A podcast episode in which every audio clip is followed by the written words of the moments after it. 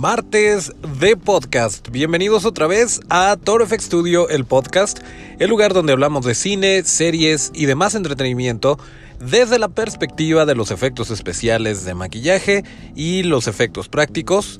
Em, acuérdense de nuestras redes para que podamos estar en contacto. Son arroba torofxstudio, arroba torofxstu, D-I-O. Yo soy Toncho Ábalos y aquí mero arrancamos.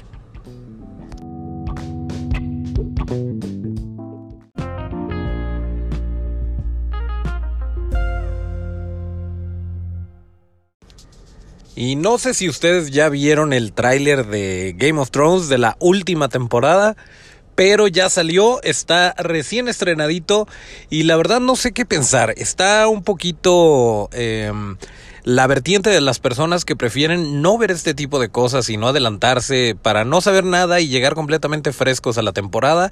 Y bueno, aparte no falta tanto, es el 14 de abril. Pero por otro lado, híjole, eh, como que sí llevamos mucho tiempo sin Game of Thrones y como que ya tenemos un poquito de ansias por saber qué es lo que está pasando. Entonces, pues bueno, en lo particular yo sí lo vi.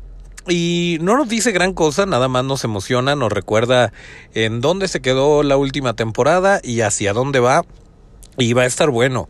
De hecho, eh, pues ustedes ya lo saben, tiene un trabajo impresionante de maquillaje, eh, va a ver cómo es la batalla final y cómo es la última temporada, vamos a ver un poquito más probablemente de los, de los White Walkers y de todos estos personajes que llevan una excelente combinación entre efectos visuales y, efectos de maquillaje. Y también, em, bueno, tal vez veamos a los, a los niños del bosque, que por cierto subieron hace poco una eh, unas imágenes de detrás de cámaras de estos personajes y como en la primera temporada o en la primera aparición de, de esta chica que era como que la líder de los niños del bosque tenía el eh, bueno, tenía este maquillaje, pero que fue evolucionando porque en ese entonces la actriz era una niña, era menor de edad y por cuestiones de sindicatos y cosas así, de repente es difícil trabajar con niños porque, pues imagínense, no pueden estar ciertas horas en el set, no pueden estar ciertas horas trabajando y eh, pues esto ocasiona que necesiten eh, pues menos, más bien que terminen con menos horas de trabajo. Porque si tú te avientas 3, 4 horas maquillando al personaje y solo puede trabajar por 6, pues te quedan 2. O te queda más bien una más una hora de removerle el maquillaje. Entonces se torna un poquito complicado. Les estoy hablando eh, totalmente al aire porque no estoy seguro exactamente de cuántas son las horas, pero sí es verdad que esto representa un reto para, para los niños actores que van a estar en maquillaje y es por esto que después nadie lo notó, pero eh, no como con Dario Najaris, por ejemplo, Perdón, tuve un episodio Lolita Yala por ahí. ah, pues les decía que, que con Dario Nahari sí se notó muchísimo el cambio entre una temporada y otra porque el señor quería pedir más lana y le dijeron, ¿sabes qué? Muchas gracias, agarramos otro Dario Najaris y no pasó nada. Eh, pues esta personaje, esta personaje, ¿qué onda?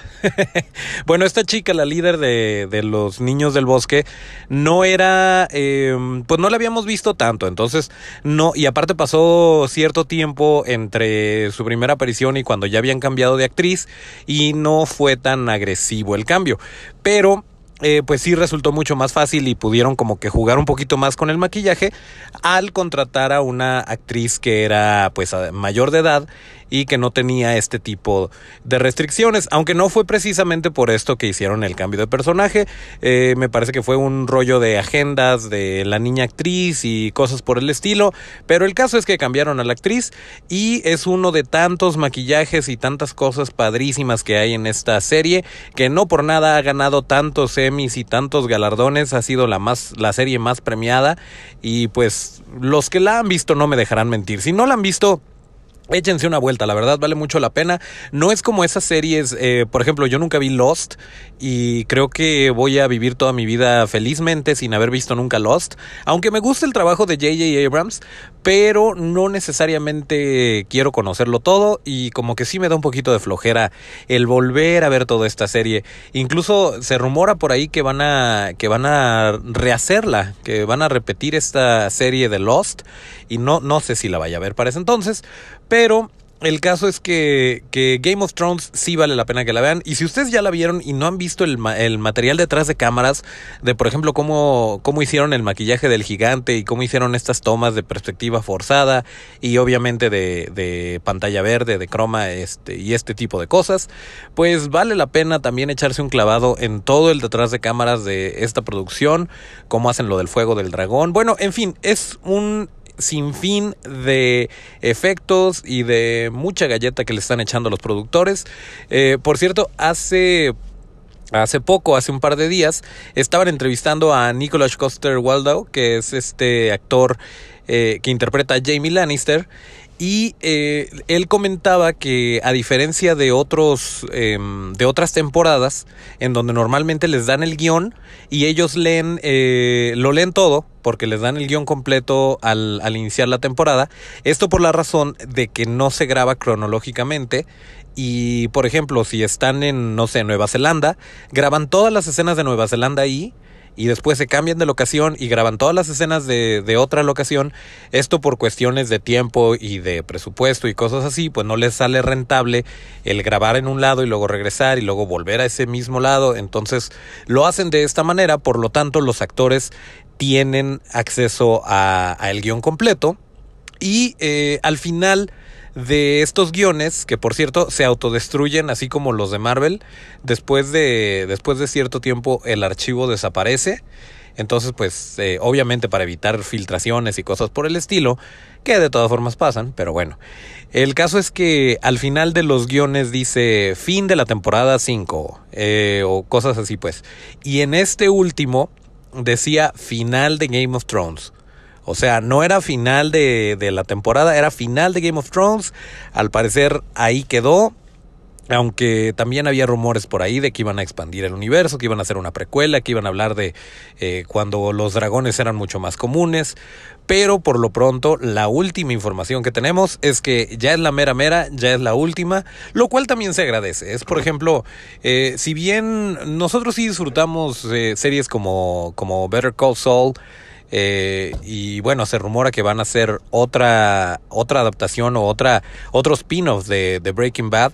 Pero el hecho de que Breaking Bad haya tenido un inicio y un fin y ya no vayamos a saber más de Walter White, está bien. Creo que, que son, son situaciones eh, un poquito difíciles tal vez para los productores el decir, eh, me está yendo súper bien con esta serie, pero tener esa eh, mesura de decir, ya estoy en, el, en, el, en la cima, me voy a detener porque hasta aquí quiero contar la historia, que es más o menos lo que hizo Jerry Seinfeld cuando estaban ganando una millonada los actores por cada episodio de este, pues una de las sitcoms más exitosas de, de nuestros tiempos, y dijo, ¿saben qué? Hasta aquí terminamos, nos vamos estando en la cima. No estuvieron muy contentos, obviamente, los demás actores, que no eran tan multimillonarios como Jerry Seinfeld, pero eh, pues fue correcto, fue lo correcto. Yo creo que estuvo bien que no lo estuvieran exprimiendo y es por eso que es recordada con mucho cariño esta serie. Pero bueno, estábamos hablando de Game of Thrones y ya terminamos con, con Seinfeld.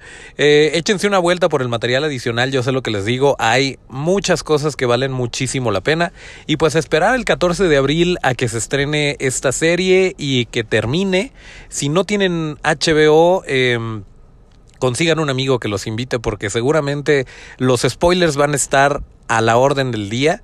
Entonces, pues hay que ser muy cuidadosos si no la, si no la vemos el mero día. Eh, pero bueno, en fin, vamos a ver qué, qué nos trae esta nueva temporada. Ya no falta mucho. Y pues, si no están al corriente, yo creo que sí valdría la pena yo creo que sí les da tiempo, si se aferran, de conseguir a alguien que tenga los DVDs o los Blu-rays de las otras temporadas para que se pongan al corriente y puedan llegar bien puestos a ver la última temporada de Game of Thrones. ¿Y saben también que se estrena en abril? Ya habíamos hablado de eso, Hellboy, la nueva iteración de este demonio con un sentido del humor muy particular que nuestro querido tío Guillermo del Toro nos dio en Hellboy y Hellboy el Ejército Dorado. Eh, pues ahora se reinventa a cargo de un nuevo equipo, todavía bajo el ojo de Mike Mignola, pero em, pues esta vez, como ya lo sabemos, lo va a interpretar David Harbour, este señor que era el agente Jim Hopper en Stranger Things pues ahora va a ser el, nuevo Hellboy, ya está todo listo, bueno, ya casi está todo listo, se estrena en aproximadamente un mes, en algunos lugares se estrena el 10 de abril, el 11, el 12, eh, en otros países va a llegar hasta mayo, pero me parece que en México nos va a llegar en abril y pues sí estamos emocionados, eh, sí siempre es bueno tener más Hellboy, aunque causó mucha polémica el tráiler, eh, se veía como que iba a ser un poquito de humor forzado, eh, pero yo creo que no debemos de soltar la guillotina tan pronto, ya se los había dicho, vamos esperando a que salga la película y entonces emitimos nuestro juicio. Definitivamente se tomaron ciertas decisiones en el maquillaje que tal vez no fueron las adecuadas, a mucha gente no le gustó la nueva mano, pero en general yo creo que el personaje funciona y yo creo que ya viéndolo en contexto con la trama y con el eh, ambiente que se genera en, en, esta película, pues podremos ver si funciona o no. Además, David Harbour es un muy buen actor y yo creo que tiene lo necesario para ser un muy buen Hellboy. Eh, estuve checando por ahí algunas eh, como citas de la película que, bueno, seguramente algunas personas de prensa ya la vieron y es por eso que están poniéndolas por ahí. Y pues sí es un poquito de un poquito de humor del tipo, ah, sí, este, no podemos estar juntos porque tú eres, eh, porque yo soy Crapricornio y tú estás loca, que le dice al personaje de Mila Jovovich. Entonces, eh, también depende mucho, vaya, si esa línea la dijera a lo mejor Ron Perlman, me la imagino y, puede, puede aterrizar bien. David Harbour también tiene cierto toque cómico, tiene este delivery que, que sí puede funcionar, pero... Hay que recordar que la película nos la están anunciando como una versión mucho más oscura, mucho más sangrienta de Hellboy y pues la evidencia está apuntando para otro lado. Entonces, bueno, eh, de, de, cualquier manera, lo único que podemos hacer por lo pronto es especular y pues esperar a que salga la película. Pero adivinen qué, permítanme darle un trago a mi café sin cortar. Sí, perdón, es que me estaba, me estaba regresando el, el espíritu de Lolita Yala y ya estaba empezando a hablar medio raro. Pero en fin, el caso es que David Harbour va a venir a México a promocionar la película de Hellboy. ¿Cuándo va a venir? ¿A dónde va a venir? No estamos seguros, pero hay que estar muy pendientes y obviamente si... Eh, si tenemos la información, se las vamos a compartir a todos ustedes. Pero pues yo creo que está padre. Yo creo que siempre es, eh, se agradece que estén tomando en cuenta el mercado latinoamericano, en particular a México, para venir a promocionar a Hellboy. Y sobre todo porque aquí tenemos como que un vínculo más fuerte con, con Hellboy. Sobre todo todas esas personas que no conocían el trabajo de Mike Mignola. Que no estoy diciendo que no sea conocido, porque Mike Mignola es eh, un dios para muchos y es muy eh, querido en México y alrededor del mundo, pero nos une un poquito más con Hellboy el hecho de que nuestro tío haya dirigido las primeras dos películas que jamás se hicieron eh, y que lo haya traído a una audiencia mucho más grande que haya eh, compartido su visión y pues sí, le, le, metió muchísimo su estampa, pero de cualquier manera mucha gente que no conocía a Hellboy después lo conoció y empezó a investigar los cómics y cosas por el estilo. Entonces esto siempre funciona y siempre es un ganar-ganar para este tipo de productos y de proyectos y de producciones. Siempre es bueno que sucedan este tipo de cosas. Eh, Mike Mignol estaba feliz, estaba fascinado con el trabajo de Guillermo del Toro, pero por azares del destino, pues no se hizo la, la, tercera entrega que todos estábamos esperando con Ron Perlman y con Doc Jones como Abe Sapien, pues desafortunadamente se va a quedar en el que hubiera sido como como el Dunas de Jodorowsky. Eh, pero bueno, el caso es que si nos enfocamos en el presente, está padre que vaya a haber una nueva película de Hellboy, está padre que se le esté dando esta oportunidad a David Harbour y que vaya a venir a México a platicar con los fans y a promocionar su película. Entonces, pues sí, yo creo que está, que está muy bien, los vamos a mantener al tanto, obviamente, de todos los pormenores y por lo pronto, pues solo nos queda esperar abril tanto para Game of Thrones como para Hellboy. Y noticia de última hora, estábamos hablando y siempre hablamos en este podcast de nuestro querido tío Guillermo del Toro y se acaba de confirmar que va a venir al Festival Internacional de Cine en Guadalajara y no solo eso, va a anunciar al ganador o ganadora de la beca Jenkins del Toro. Y esto nos llena de emoción, va a estar padrísimo, vamos a estar por allá contándoles todos los pormenores. Y eh, si ustedes no saben qué es la beca Jenkins del Toro, pues para darles eh, a grandes rasgos una idea, esto permite a, jóvenes eh, estudiantes que quieren eh, dedicarse al cine, que quieren hacer industria, a, elegir su, camino si ellos quieren estudiar en cierto país cierta eh, disciplina, ya sea animación, guionismo, cinematografía. esto te lo permite y hace que los, eh, que los jóvenes puedan ir a, estudiar esto con la consigna de que tienen que regresar para acá y hacer cine acá. Entonces está padrísimo, está increíble lo que se está realizando y el 10 de marzo vamos a saber a quién le toca eh, ganarse esta beca. Y bueno, pues está padrísimo que, que Guillermo del Toro siga regresando. Esta vez eh, yo pensaría que, que, a lo mejor Alfonso Cuarón iba a venir a presumirnos sus, sus tres Oscars, pero no, va a venir nuestro tío y va a estar acá platicando y ojalá y se aviente otra masterclass. Ya nos tenía prometida desde, desde la vez pasada que vino y que estuvo hablando de la forma del agua. Había eh, dicho que, que cuando volviera o que en una futura ocasión iba a, a traer material para mostrar todo el proceso de cómo se diseñan los monstruos desde, desde el concepto hasta el producto final. Y eso obviamente toca fibras muy sensibles en nosotros. Y estoy seguro que en ustedes también si es que están escuchando este podcast. Entonces eh, pues bueno no sabemos pero el caso es que va a venir y eso nos llena de felicidad. Es una noticia que esperemos se estén enterando por primera vez por acá. Aunque lo dudo porque siempre que hay algo relativo a nuestro tío todo mundo lo está replicando. Y qué bueno porque nadie se quiere perder la oportunidad de escucharlo o de verlo o de saber qué es lo que trae entre manos. Eh, así que por lo pronto pues vamos a esperar a que ya este fin de semana, ya este viernes se inaugura el Festival Internacional de Cine en Guadalajara y vamos a estar por allá y les vamos a platicar todo lo que veamos y todo lo que hagamos. Pero bueno, tenía que hacer ese paréntesis porque es muy importante recalcar que eh, pues va a venir el señor Guillermo del Toro y va a estar platicando por acá. Y seguimos con las noticias fresquecitas. Esto es, eh, pues no necesariamente una, una nota, pero eh, vaya, en el aspecto de que no está publicado por ahí, pero nos acabamos de enterar que nuestro amigo personal Michael Izalde, que de alguna forma se relaciona también con todo este rollo de Guillermo del Toro, porque ha trabajado en las películas de Hellboy y eh, también está trabajando en Scary, o trabajó en Scary Stories to Tell in the Dark, y pues ha estado colaborando en muchas cosas. Em, acaba de subir una foto donde trae una gorra que dice Star Wars Galaxy's Edge Project Team.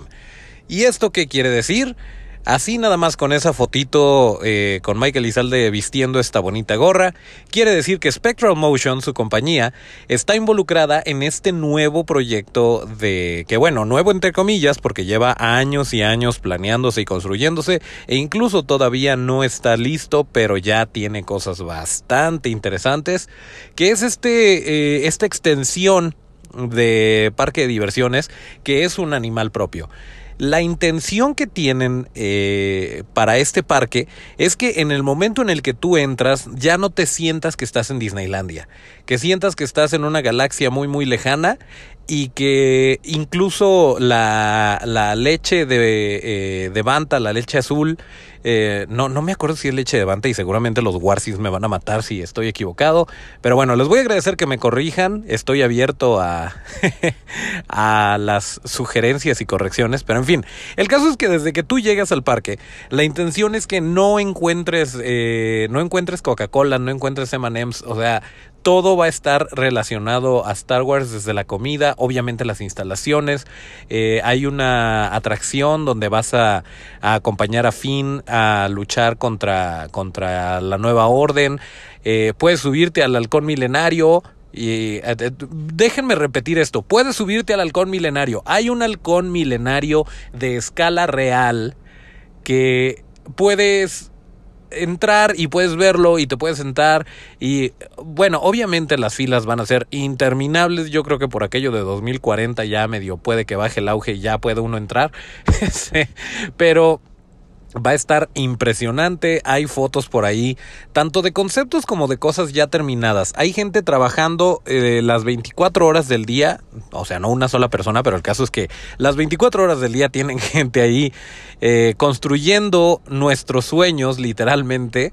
Y bueno, el halcón milenario es una de las primeras cosas que, que anunciaron. Eh, obviamente, todos los, todo el staff, todos los, eh, como les dicen a los empleados de Disney, todos los cast members van a, eh, van a estar eh, disfrazados, van a tener su propio personaje. Hay un bar donde cada persona que ves ahí, cada empleado, tiene su propia historia y tiene, eh, de hecho, hay un lugar donde, o va a haber un lugar, donde hay un cuate que, que te enseña a construir tu propio, tu propio lightsaber y para no generar conflicto con esto de que es un, es un rito en el que al terminar tu entrenamiento como, como Jedi tienes que tener la habilidad de construir tu propio lightsaber, eh, para darle la vuelta por ahí y pues obviamente hacerlo más atractivo para el cliente de a pie, lo que van a hacer es que es una especie de eh, pepenador que se dedica a recoger partes de lightsabers eh, desechados y entonces los va armando él y, ahí te ayuda a construir tu propio lightsaber. Entonces, olvídense de la tierra de Harry Potter, olvídense de este nuevo que todavía se está desarrollando eh, de Avatar. Este parque va a, créanme, va a cambiar la historia. Se ve increíble. ¿Te gusta Star Wars o no? Aunque bueno, yo creo que es rara la persona a la que no le gusta Star Wars y que va a Disneylandia y a todo eso. Eh, eh, eh, va a estar increíble y qué buena noticia que el equipo de Spectral Motion que ha hecho tantas cosas vaya a estar involucrado en, en la construcción de parte de esto, en los animatronics seguramente van a estar involucrados. Es una súper buena noticia. Tengo entendido que en 2020 se abre el parque o, o ya tardecito, ya por aquello de, de, julio, agosto de este año. No estoy seguro de la fecha, pero eh, pues definitivamente va a haber muchísima, muchísima gente que, eh, que va a querer entrar y va a estar súper abarrotados. Y de por sí ir a Disneylandia en un día normal, en un día cualquiera, es un eh, caos en cuanto a las filas pues seguramente están pensando, y de hecho sí se tiene contempladas varias eh, dinámicas, varias maneras para que no tengas que eh, sufrir tanto las filas. Por ejemplo, este, este rollo del Fast Pass, que muchas veces es gratis y mucha gente no lo sabe. Pero sí, si tienen un viaje para Disneylandia o para eh, California Adventure o cosas así, eh, pregunten y chequen cómo está el rollo del Fast Pass, porque es una chulada. Tú sacas tu boletito y te dicen regresa a las, no sé, si son las 10 de la mañana, te dicen regresa a las 11.40 y tú regresas a las 11.40 con tu Fast Pass y la fila en vez de ser de 500 personas es de 80, no sé por darles un ejemplo. Eh, otro tip es que si eres recién casado o si llevas un pin de recién casado o de que es tu cumpleaños, automáticamente te dejan pasar, lo cual funcionó muy bien para su servidor y la primera dama cuando fuimos de luna de miel.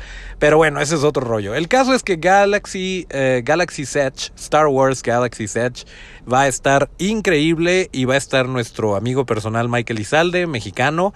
Eh, bueno, ya, ya es nacionalizado gringo, pero nació en Mazatlán. Y es muy a todo dar este señor y va a estar trabajando ahí y nos da muchísimo, muchísimo gusto. Así que estén bien pendientes de todas las noticias que nos dé Disney de Star Wars Galaxy Edge. Busquen fotos, está increíble lo que llevan hecho, están increíbles los conceptos y pues no nos queda más que esperar y estar muy emocionados por este nuevo parque.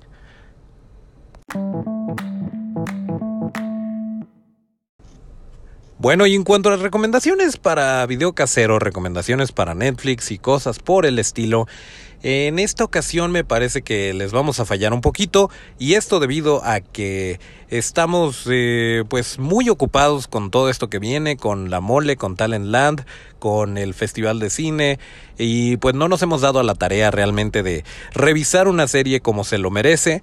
Mucha gente se está poniendo al corriente todavía con The Umbrella Academy y con Kingdom y con The Hunting of Hill House incluso y eso nos da mucho gusto que, que nos estén tomando en cuenta y que nos compartan su opinión. Eso está padrísimo. Em, pero bueno, ¿se acuerdan ustedes de, de Ivan Reitman, eh, el que dirigió eh, Cazafantasmas 1 y 2? Incluso dirigió el videoclip eh, de Ray Parker Jr. de Cazafantasmas, obviamente. Bueno, pues este señor que ya no está trabajando porque ya se murió, tiene un hijo que se llama Jason Reitman y que se está encargando, como ya lo habíamos platicado, de dirigir la nueva película de Cazafantasmas, que según sus palabras estábamos checando por ahí una entrevista que tuvo con Bill Burr, en donde eh, habla de que su epitafio, que eh, va a leer eh, Jason Reitman, dirigió Juno y dirigió Cazafantasmas y ya. O sea, más bien, hijo de Ivan Reitman, dirigió Juno y dirigió Cazafantasmas. Y en efecto, su proyecto que lo lanzó a, la fama, a la notoriedad, fue Juno. Y esto debido a que, además de lanzar la carrera de Ellen Page, y ven cómo todo se conecta, hablamos de Ellen Page porque está en The Umbrella Academy, pero bueno, en fin. El caso es que eh, esta película de Juno em, la hizo por un presupuesto bastante moderado y generó muchísimos millones de dólares. A él no le tocó gran parte porque era de sus primeros proyectos y pues no, no tenía en su contrato regalías o cosas por el estilo. Sin embargo, eh, eso le dio oportunidad de trabajar en muchos más proyectos y de consolidarse como, como un director. Y en cierta forma, él no quería estar tan... Em, pues ligado al trabajo y la carrera de su papá, por obvias razones, él quería hacer su propio camino y pues no estuvo tan involucrado en, eh, en algo similar o que, que, de alguna manera nos remontara a Cazafantasmas.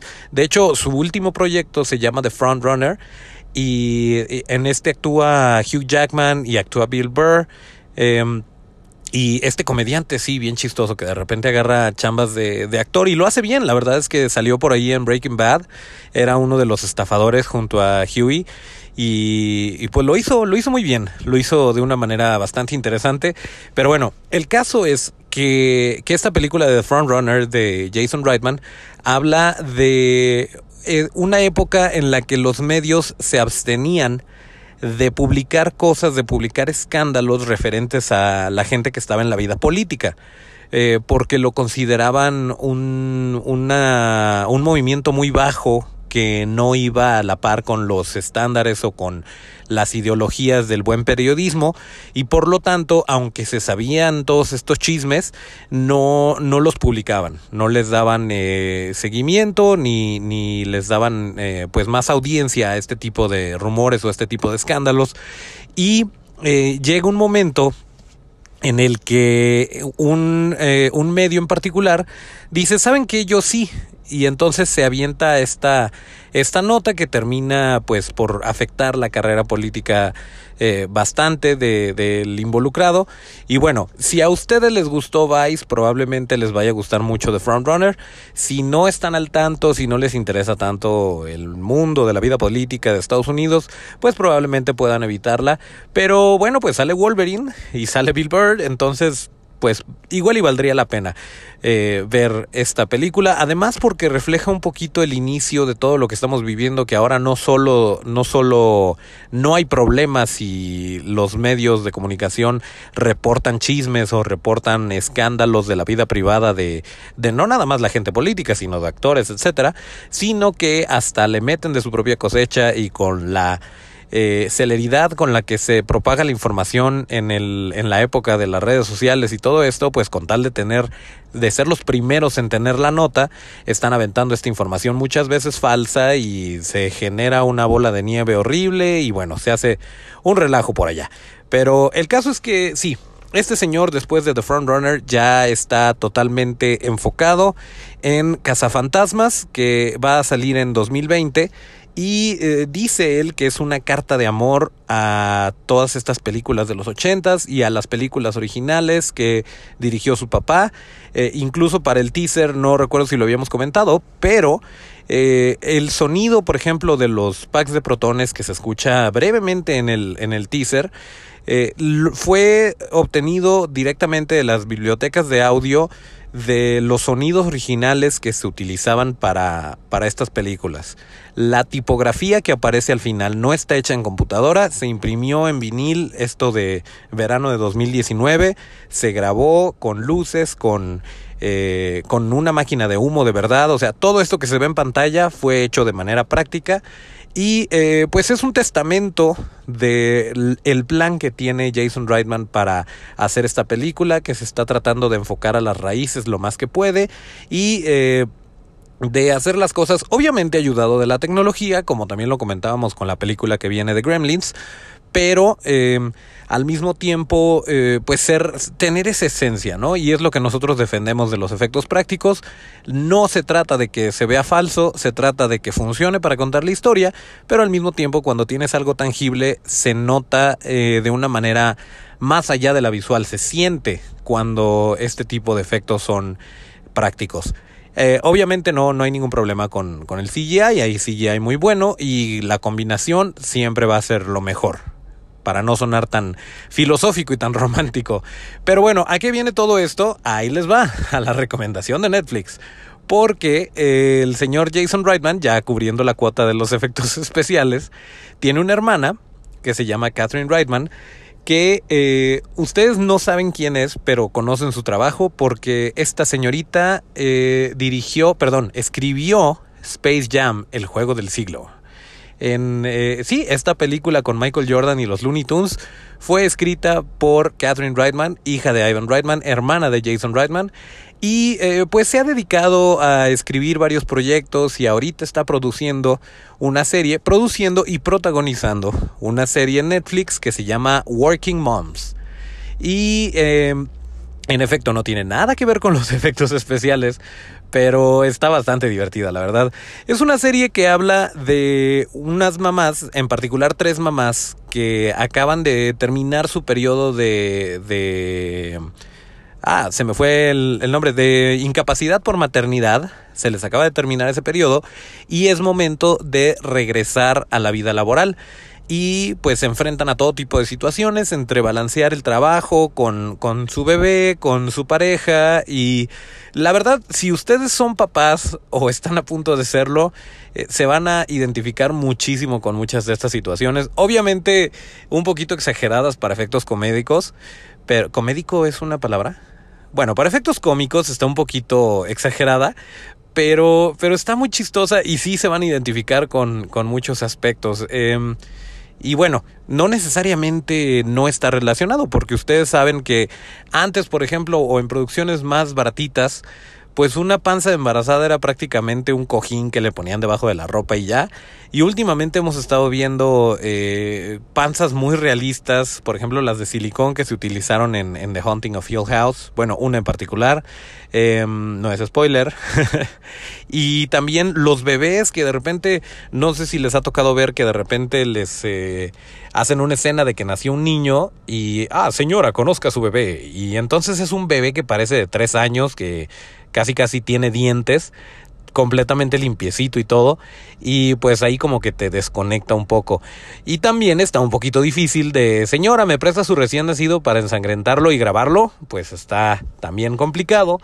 Y eh, muchas veces optan por estos bebés de silicón que se ven, nada más les falta respirar y muchas veces sí respiran porque son animatronics y pues esta, este tipo de soluciones son muy interesantes y pasan desapercibidas porque tú realmente estás viendo un bebé que están cargando que no sale a lo mejor mucho a cuadro y que llevó un trabajo totototote de efectos para poder lograr esto. Entonces, eh, pues hay que, hay que reconocer este tipo de trabajos y eh, si ustedes quieren desafanarse un poquito, estas, estas eh, estos episodios duran alrededor de 20 minutos, entonces están bastante digeribles y si quieren de repente desconectarse un poco o reconectarse con su lado materno o paterno, pues también pueden ver Working Moms, que está actualmente en Netflix, es una producción de Netflix Canadá y está disponible para todos nosotros por si la quieren ver. Y bueno, para que sepan que esta chica, eh, la, la, protagonista, es eh, hija de Ivan Reitman y nos dio a todos nosotros Space Jam, así que solamente por eso tenemos que estarle eternamente agradecidos.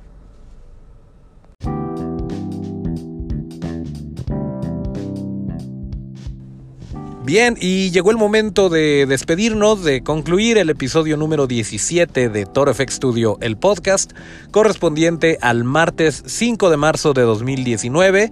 Acuérdense que para seguir la conversación hay que seguirnos en todas nuestras redes, que estamos como arroba FX Studio, eso es arroba ToroFXSTU, D-I-O.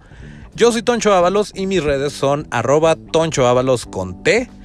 Los escucho el próximo viernes y hasta el próximo llamado.